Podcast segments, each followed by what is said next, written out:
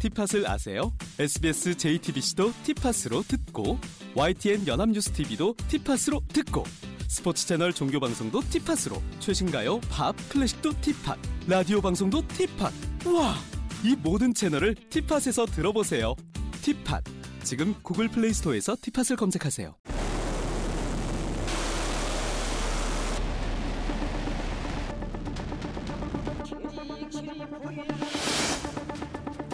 우리로서는 절대로 핵을 포기할 수 없습니다.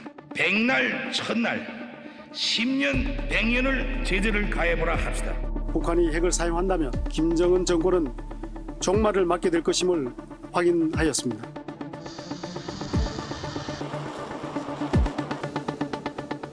이제 서랍에 있는 한국의 핵무장 카드를 꺼내 들어서 국민들에게 알리고 담론으로 이 얘기를 해야 됩니다.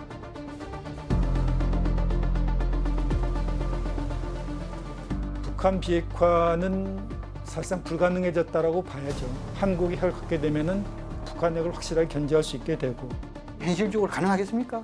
핵무장이 되려면 NPT에 탈퇴를 해야 됩니다. 결국은 국제사회 제재를 받을 수밖에 없고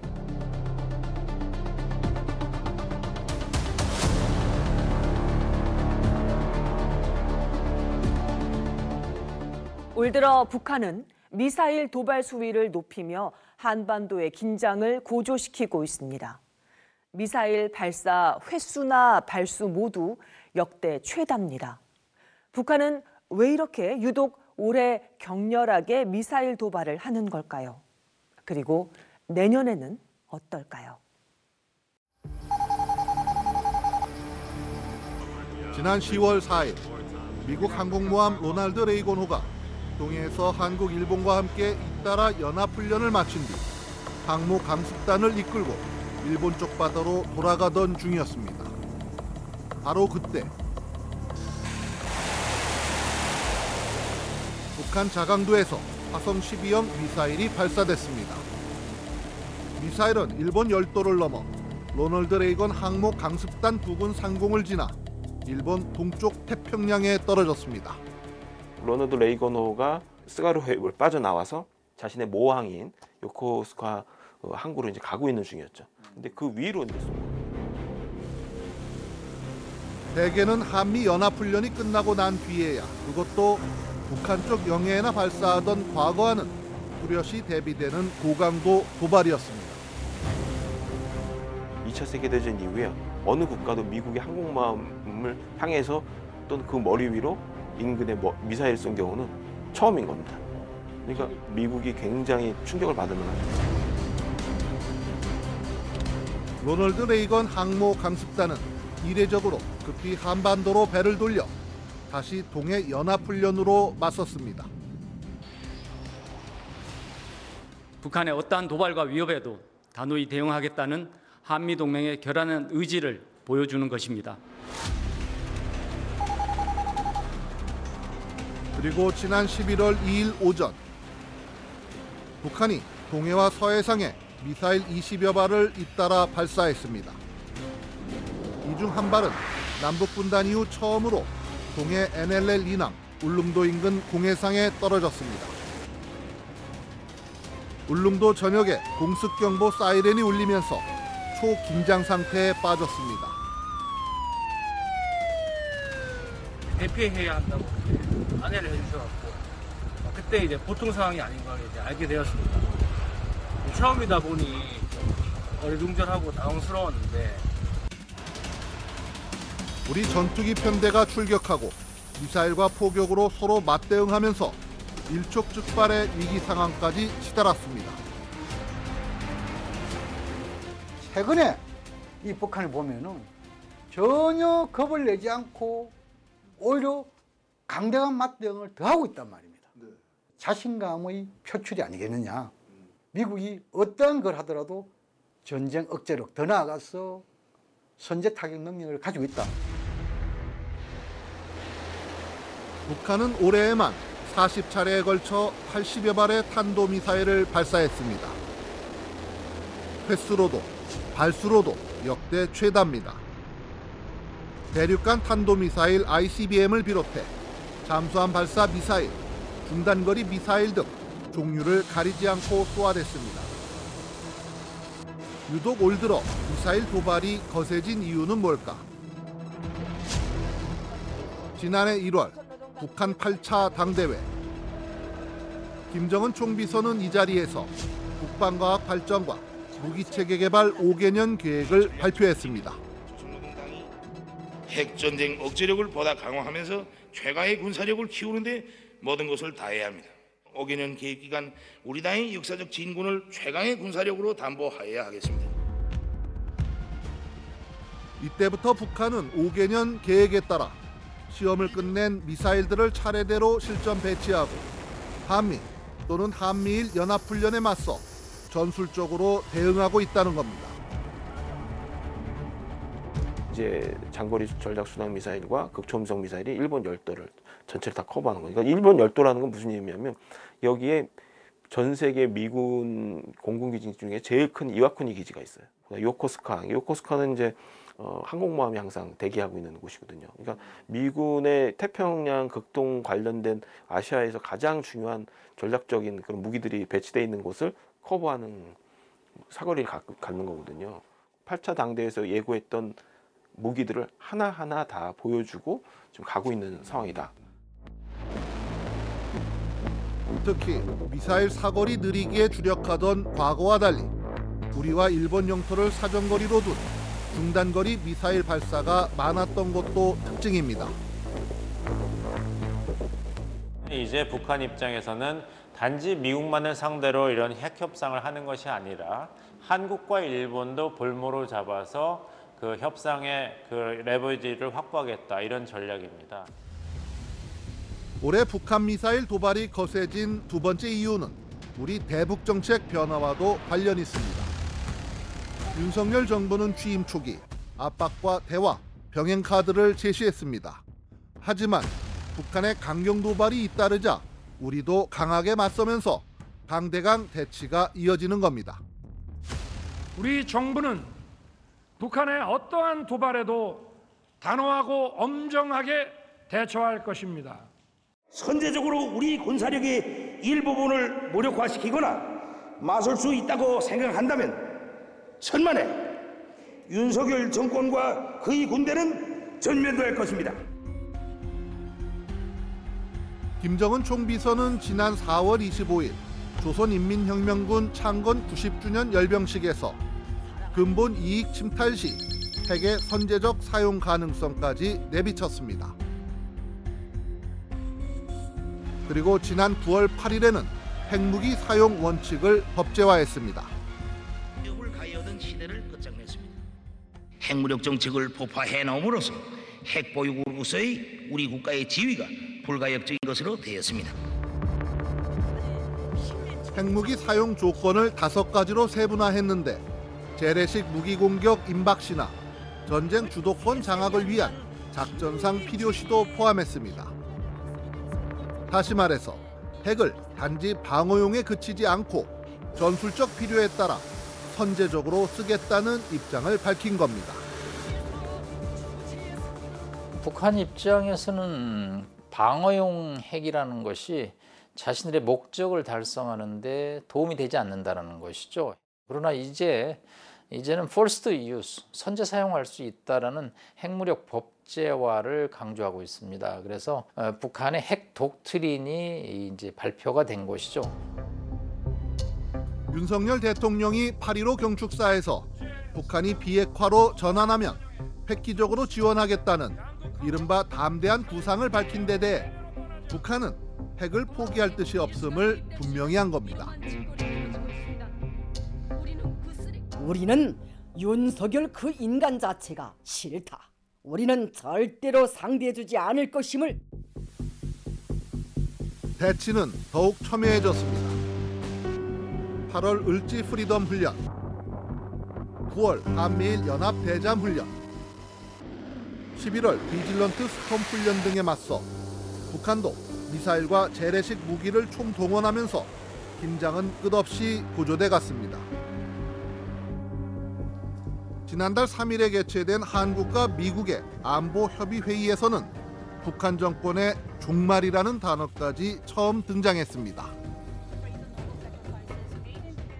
만약 북한이 핵을 사용한다면 동맹의 압도적이고 결정적인 대응에 대해 대응에 의해 김정은 정권은 종말을 맞게 될 것임을 확인하였습니다.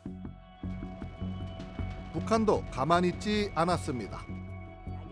며칠 뒤 미국 본토를 때릴 수 있는 괴물 ICBM 화성 17형 발사로 맞섰습니다. 핵 타격 수단들을 번질나게 끌어들이며 계속 위협을 가해온다면 우리 당과 공화국 정부는 단호히 핵에는 핵으로 정면 대결에는 정면 대결로 발사 현장에 딸 주애까지 등장시켰습니다.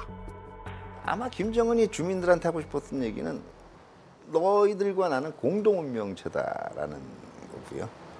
이런 위험한데 내 딸도 데리고 나온다는 거죠. 두 번째는 예 결국 우리는 대를 이어서 비핵화보다는 핵국으로 갈 거다라는 메시지이기도 하고요. 올해 북한의 도발이 거세진 세 번째 배경은 국제 정세의 변화입니다. 대북 제재 효과를 반감시키는 중국의 대북 지원. 여기에 더해 우크라이나 전쟁으로 형성된 미국과 러시아 간 갈등 구조. 동아시아에 신냉전 구도가 형성되면서 북한이 자신감을 키우고 있다는 겁니다. 북한은 이제 더 이상 유엔 안보리 제재를 두려워하지 않습니다. 아, 북한이 여러 가지 도발을 해본들 유엔 안보리에서 중국과 러시아의 거부권 행사로 더 이상 음, 제재가 채택되지 않습니다. 아, 북한은 오히려 잊혀지기보다는 한미일 북중로 구도가 형성된 것이 반갑죠. 남북 간 긴장이 고조되면서 여론의 위기감도 최고조에 달했습니다. 북한 핵 보유에 대해 위협을 느낀다는 응답은 81.2%에 달했고 북한의 무력 도발 가능성이 있다고 보는 여론도 60%를 넘어섰습니다. 평온할 때도 40%의 국민들은 북한에 대해서 불신합니다. 북한이 도발할 수 있다라고 생각하는 게 한국 사람들의 정서고요. 그런데 조금 불안정하다 하면 60% 정도로 올라갑니다. 그렇다면 북한이 우리나라에 직접 미사일을 쏘게 될 경우 어떻게 막을 것인가? 우리 정부는 이른바 삼축 체계를 추진 중입니다. 먼저 1축인 킬체인. 북한의 미사일 발사 징후를 우리와 미국의 정찰 자산을 통해 간파한 뒤 선제 타격하는 것을 말합니다. 킬체인으로 우리가 미처 포착하지 못한 북한 미사일을 공중 요격하는 것이 이 축인 KAMD입니다. 마지막 3축은 북한이 공격할 경우 북한 지휘부를 집중 타격한다는 대량 응징보복 KMPR입니다. 축책에 실효성이 있다고 보십니까? 네, 뭐 이론적으로는 실효성이 있지만 현장에서 실효성을 100% 담보하기는 어렵습니다. 그, 그 모든 걸 탐지할 수 있겠습니까? 그리고 탐지한다 하더라도 전방에서 발사한다고 하면은 서울까지 거리 얼마 안 되잖아요. 이걸 막을 수 있는 그게 안 되고 그 지난 26일 북한은 5년 만에 무인기까지 동원해 우리 영공을 침범했습니다. 우리 군의 탐지와 요격 체계에 구멍이 뚫린 건데 북한은 이처럼 끊임없이 우리의 빈틈을 찾고 긴장 수위를 높여가고 있습니다. 강대강 기조로 가긴 했지만은 뭐 충돌까지는 가지 않았습니다. 그런데 이제 내년에 만약 북한이 질착 실험을 한다. 그러면은 이제 또 군사적 긴장 수위가 훨씬 더 높아지지 않겠습니까? 결국은 어느 순간에 이게 뭐 어떤 충돌로 이어질 수도 있습니다. 올해 미사일 도발에 매진한 북한은 새해에는 7차 핵실험을 감행할 가능성이 높다는 게 대체적인 관측입니다. 이런 북한의 핵과 미사일 위협에 맞서서 우리도 핵을 가져야 한다는 여론이 커지고 있는데요. 과연 그게 가능할까요? 그리고 실효성이 있을까요? 북한이 7차 핵실험을 할 것으로 예상되는 풍계리 핵실험장. 3번 갱도는 지난 5월 불착 작업이 마무리됐고 4번 갱도 진입로에서도 일부 공사한 정황이 포착됐습니다. indications, quite clear indications actually, of uh, new preparations, uh, work, which might give the impression that uh, preparations are underway to ready it for the eventuality of another nuclear test. 북한은 지난 2006년 1차 핵실험 이후 지난 2017년까지 6차례 핵실험을 통해 핵 폭발력을 높여왔습니다. 6차 실험한 핵폭탄의 위력은 히로시마 원자폭탄의 최소 3배에서 최대 18배 수준으로 평가됩니다. 이미 충분한 폭발력을 확보했는데도 7차 핵실험을 하려는 이유는 뭘까? 다섯 번에서 여섯 번 하면 더 이상 핵 실험을 할 필요 없는 기술적 수준에 도달하거든요. 북한은 뭐 앞으로 핵 실험을 통해서 결국은 부분 음, 비핵화 정책을 통해서 제재를 해제하고 국제사회로부터 보상을 받고자 하는 정책을 그렇다면 지난달 미국 중간선거 전에 7차 핵실험을 할 거라던 한미 정보당국의 예측과 달리 올해 실험하지 않았던 이유는 뭘까? 예고된 핵실험은 충격을 주지 못하죠. 북한 입장에서는 핵실험을 해도 이 뉴스가 3주 이상 못 간다는 판단을 할 것입니다. 이번에 핵실험을 하고 나면 정말 풍계리 갱도 이제 못 쓰게 될 가능성이 큽니다. 그러면 굉장히 아껴서 해야 된단 말이에요. 북한의 7차 핵실험이 임박했다는 관측이 나오면서 정치권과 전문가 그룹에서 우리도 자체적으로 핵무기를 개발해야 한다는 독자 핵무장론이 다시 부상하고 있습니다. 북한과 이제 중국은 계속 핵무기 늘어나는데 한미일 중에서 미국만 핵무기 갖고 있고 근데 미국의 핵은 멀리 있고 그렇기 때문에 이런 구도가 결국은 미국한테도 도움이 안 되는 거죠. 그래서 만약 한국이 핵을 갖게 되면은 북한 핵을 확실하게 견제할 수 있게 되고 그리고 나중에 일본이 핵을 갖게 되면은 중국 핵을 확실하게 견제할 수 있게 되죠. 이런 독자적 핵 개발론의 논거는 북한이 절대 핵을 포기할 리 없다는 것. 즉 군사력이 세계 32인 북한으로선 핵무기 없이는 세계 6위인 우리나라를 따라잡을 수 없다는 겁니다. 실제 여론조사에서도 북한이 핵을 포기할 가능성이 없다는 응답자가 전체의 92.5%에 달했습니다. 완전한 핵 포기가 안 되기 때문에 결국은 우리가 어, 남북한 간의 핵균형을 먼저 이룩하고 그 다음에 핵감축 협상을 통해서 준비핵화 정도까지 나갈 필요가 있습니다. 독자 핵 무장론의 또 다른 논거는 동맹국 미국의 핵우산에 대한 신뢰 문제입니다.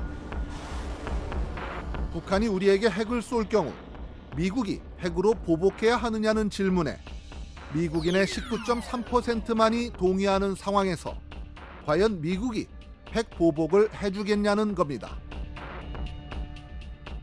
북한이 미 본토를 타격할 수 있는 ICBM 능력을 확고하게 가지면은 미 대통령으로서 동맹을 지키기 위해서 자국민 수십만 내지 수백만이 죽는 걸 감수해야 하는 그런 결정을 할 수 있느냐. 각종 여론조사에서도 독자적 핵무장에 찬성하는 응답이 70%가 넘는 상황. 따라서 당장은 어렵더라도 긴 호흡으로 핵무장을 준비해 가면서 북한을 비핵화 협상으로 이끌어내는 지렛대로 활용하자는 겁니다. 그러니까 예를 들어서 북한의 핵실험 후에 우리가 NPT 탈퇴한다 하고 핵실험하면 탈퇴하고 그리고 나서 북한이 6개월 내에 비핵화 협상에 안 나온다. 그러면 이제 우리는 핵무장의 방향으로 갈 수밖에 없다. 하지만 독자적 핵무장은 실현 가능성이 없다는 반론이 많습니다. 무엇보다 NPT를 탈퇴해야 하는데 NPT 10조에 명시된 탈퇴의 조건, 즉 비상사태에 우리가 처해 있느냐는 문제입니다. 탈퇴를 한다 하면은 국가의 비상사태라는 것이 있어야 됩니다.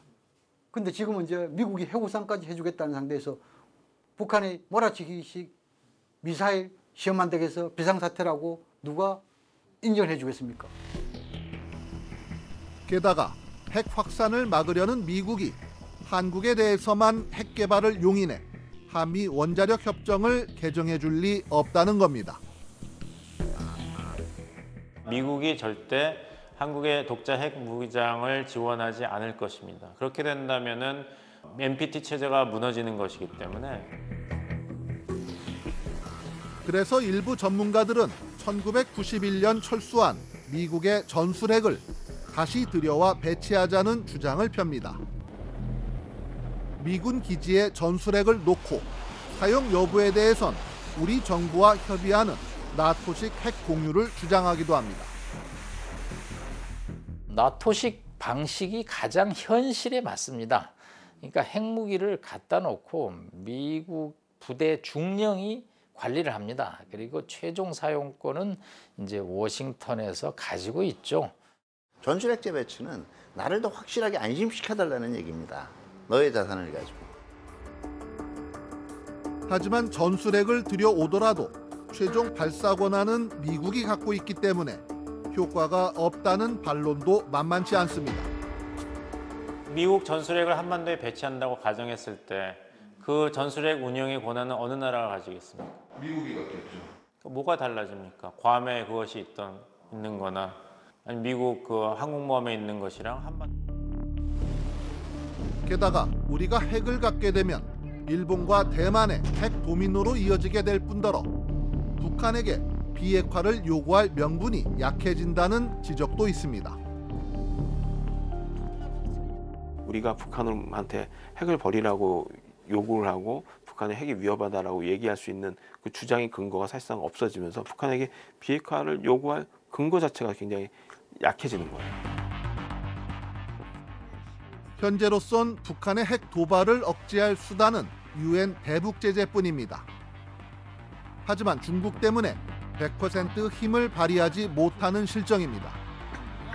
미국이 대이란 제재, 대리비아 제재, 대베트남 제재들은 완벽하게 성과를 가져왔고 결국은 정권 변화 또 개혁 개방으로 이어졌습니다. 그때는 중국이나 러시아라는 블랙홀이 없었던 것이죠. 그러나 지금의 유엔 대북 제재는 서해와 1,400km에 달하는 북중 국경에 구멍이 있는 것이죠. 결국 현실적인 해법은 미국의 확장 억제를 조약 수준으로 강화해 가면서 동시에 외교를 통해 북핵 난제의 실타래를 풀어가야 한다고 전문가들은 지적합니다. 결국 확장 억제는 계속 끊임없이 강화를 시켜서 어느 정도 어, 신뢰성을 계속 가, 유지를 하기 위해서 노력은 해야 되지만 확장 억제력이 목표인 것처럼 전도돼서는 절대 안 된다는 거예요. 그러니까 이건 수단인 거예요. 결국 뭐냐면 해법은 솔루션은 외교 정치예요. 그렇다면 당장 북한의 7차 핵실험이 예상되는 2023년 우리는 어떻게 해야 할까요? 우리가 항상 강대강 맞대응 전략을 펼치면은 여기 대해서 한계가 있기 마련입니다. 그 한계를 극복할 수 있는 방안이 중재자의 활용입니다. 지금의 상황에서는 중국이 중재자 역할이 할 수 있는 그러한 기회에 있습니다. 그렇다면은 한중 관계 소홀히 해서는 안 된다는 것이죠.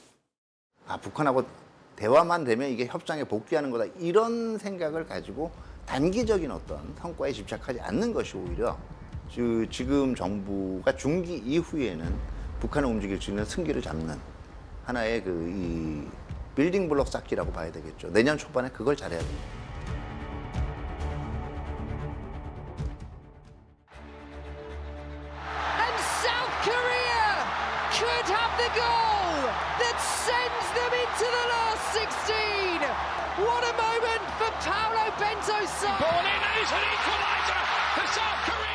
이번 월드컵이 대한민국이라는 팀 자체의 업그레이드에 CPU를 바꿔줬다. 볼을 소유하고 우리가 또 기회를 만들어 나가고 와 이런 축구를 우리가 보여줬군요. 히딩 감독과 벤투 감독의 공통점은 세계적인 트렌드를 제대로 읽었다는. 거예요. 이겨도 선생 없을 경기력이었고 충분히 저희가 이길 수 있었다고 생각을 하기 때문에 저희가 하고자 하는 플레이, 빌더 플레이에 대해서 선수들이 되게 자신감이 있었어요. 벤투 감독이 커다란 숙제를 전 줬다고 생각을 해요. 이 바뀐 축구를 다시 회귀시킬 것이냐, 아니면 여기서 한 단계 더 끌어올릴 것이냐.